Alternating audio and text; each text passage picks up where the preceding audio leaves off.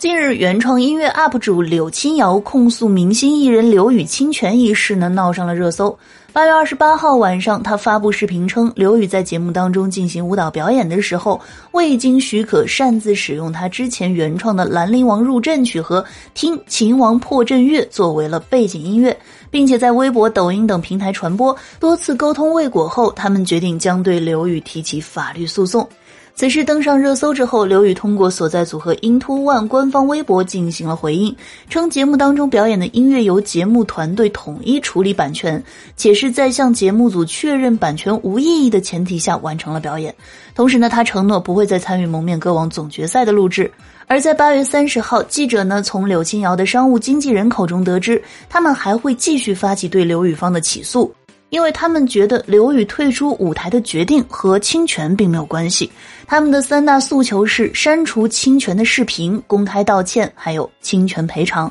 他的退赛和这三大诉求并没有关系。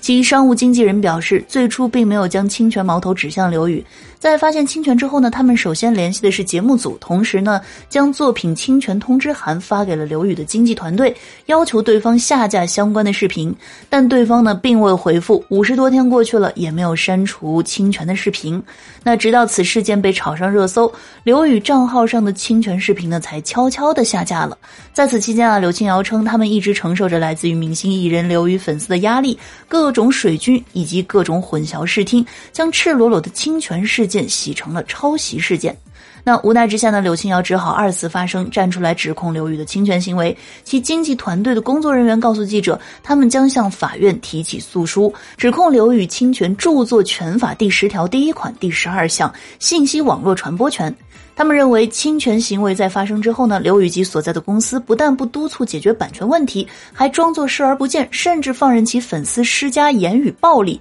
而且呢，至今刘宇方面并未与柳青瑶在这方面进行沟通。那只能说刘宇的团队在版权方面的意识还不够强，所以呢才会这么容易踩进节目组的坑里。那要不是这次原作者将事情闹大了，他可能呢被坑了都不自知。所以也希望内娱能够继续加强版权意识，尊重版权，尊重原创，整个娱乐圈的创作环境呢才能够变得越来越好。那如果你喜欢我的节目，记得点个订阅，关注主播，收听更多精彩内容。